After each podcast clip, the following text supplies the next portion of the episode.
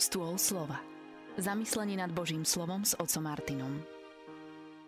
Pochválený Ježiša Mária, krásny požehnaný deň všetkým vám, milí priatelia, ktorí sa spolu s nami zamýšľate nad každodenným liturgickým čítaním nad Evangelium dňa, ktoré počúvame pri Svetej Omši. V dnešnej relácii stôl slova budeme počuť podobenstvo o dobrom Samaritánovi. Ako sa pozerať na blížneho. Nebeský oče, chceme ťa prosiť dnešný deň o dary Ducha Sveta, aby, aby sme dokázali pozerať na druhých ľudí tvojimi očami. So súcitom, milosrdenstvom, s láskou. Aby sme dokázali v druhom vidieť brata či sestru. Aby dnešné evanílium vyvolalo ozvenu, aj v našom každodennom živote. Milí priatelia, učiteľ zákona, znalec zákona, prišiel za Ježišom. Prichádza nie preto, že by sa chcel dať poučiť, hoci Ježiša nazýva učiteľom, neprichádza preto, že by niečo nevedel. Práve naopak. Chce podchytiť Ježiša v reči, chce ho postaviť do rozporu s Mojžišom chce ukázať ten rozpor, rozdiel, ktorý tu je, že Ježiš ide proti Božiemu slovu. Dáva Ježišovi veľmi jednoduchú otázku. Čo mám robiť? Vieme o ňom, že je ználec zákona, teda všetko vie. A predsa dáva otázku, ako keby nevedel, ako používať ten zákon. A to nám ukazuje na veľký rozpor, ktorý nachádzame aj dnes, pretože mnohí môžu sa byť doprel, že sú nejako hlboko veriaci, môžu sa zapísať čítanie ľudu, že patria, prislúchajú k nejakej cirkvi a predsa napriek tomu, že všetko vedia, veľmi ďaleko môžu byť od Božieho kráľovstva, pretože nie všetko, čo vedia, aj uskutočňujú. Ježiš sa pýta, čo je napísané v zákone, pretože pán Ježiš neprišiel zrušiť zákon, ale naplniť ho. A tak sa pýta, ako tam čítaš. Tým ukazuje, že pozná tohto znalca zákona a číta mu v myšlienkach i v srdci. Veď ty vieš.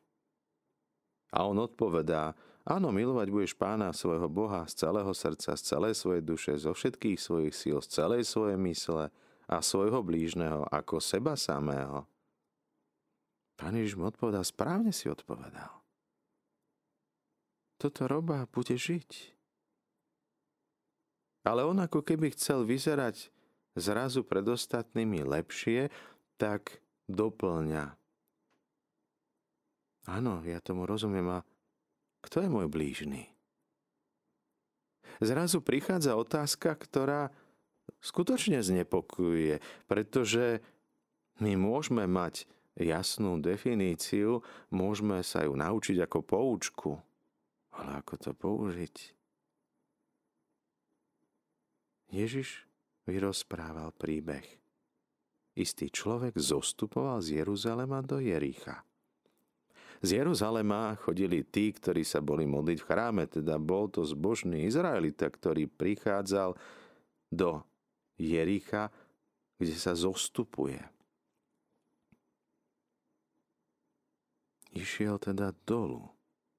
A tu bol ozbijaný, doráňaný, polomrtvý v bezvedomí. Zbojníci odišli. Tou istou cestou, ako sa hovorí, všetky cesty vedú do Ríma, v tomto prípade do Jeruzalema, išli či kňaz, či levita, predstaviteľ zákona, kedy vzniklo kňazstvo, levita, ktorý nám môže predstavovať prorokov. Ani zákon, ani proroci nedokážu nič urobiť s človekom, ktorý je ponorený do hriechu, ktorý je v tej priekope polomrtvý, bezvedomý. Nedokážu zahojiť jeho rany. Samotný zákon nedokáže vyriešiť situáciu človeka. Zákon nevie za nás zomrieť.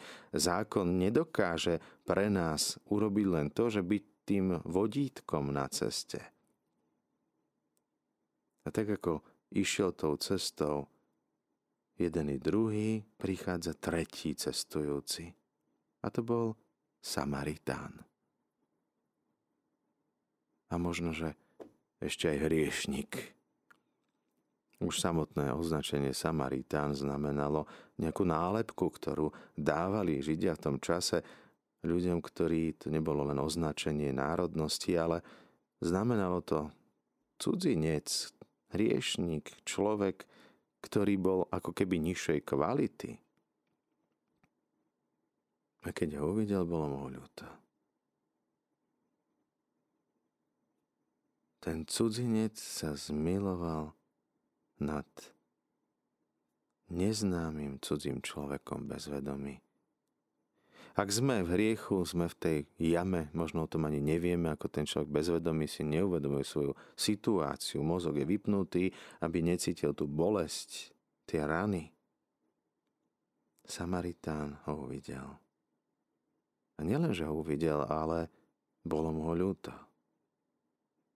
A tu môžeme uvažovať dnes nad tým, trošku z iného hľadiska, ako zvykneme, ako sa správame my k cudzincom, alebo ako sa správame k tým, ktorí sú ponorení do tej tmy hriechu, tí, ktorí sú zranení hriechom, tí, ktorí potrebujú našu pomoc.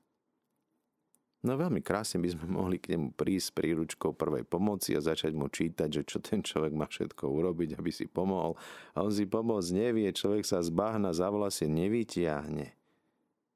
Vieš, keby si chodil do kostola, tak sa ti to nestane. No ale on išiel z chrámu. Človek, ktorý zostupuje z tej Božej výšky a prichádza do toho mesta hriechu, ktorý je plný rán, dobitý, potrebuje nie odsúdenie, nepotrebuje ani tú lahostajnosť, nepovšimnutie si.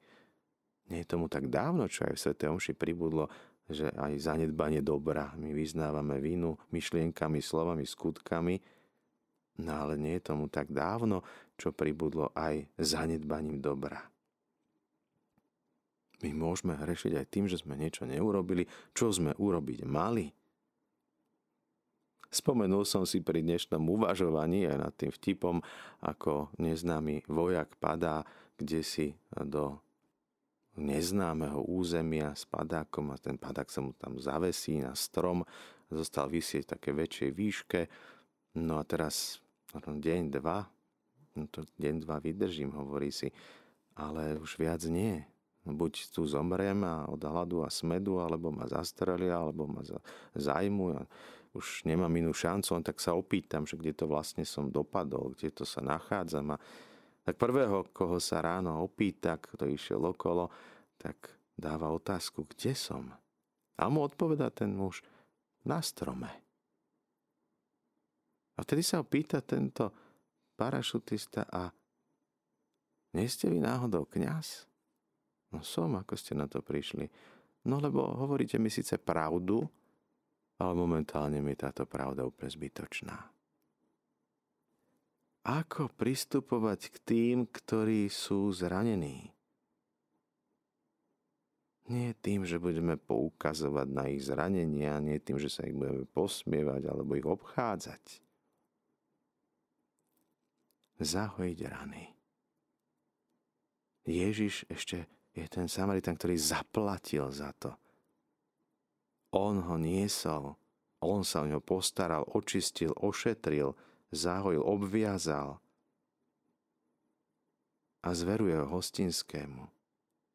A ešte to nenecháva, tak ešte sa vrátim. A keby bolo treba vynaložiť viac, ešte to vynaložím, ešte to zaplatím, doplatím to, čo chýba. Nejde tu o prvú pomoc. Nejde tu len o záchranu, že by ho vytiahol z tej jamy. On túži potom, aby ten človek bol samostatný, bol zdravý. Ježišova túžba je, aby sme mali život a aby sme ho mali v hojnosti. Pane Ježišu, často sme my tí doraňaní, dobití, bezvládni, ležiaci v priekope vedľa cesty, bez pomoci. Ako často sa cítime byť taký vyradení z tej cesty životom a nedokážeme sa sami vrátiť k Tebe. Ty prichádzaš k nám, skláňaš sa k nám. Schádzaš k nám, aby si nás vyzdvihol, očistil, napojil, ošetril. Aby si zaplatil za všetky naše hriechy. Zaplatil dokonca aj za našu nápravu, za vynáhradu všetkých hriechov. Si ochotný zaplatiť nie len svojim životom, ale ešte dať nám aj viac. Tebe na nás záleží. Ďakujeme ti, Pane Ježišu.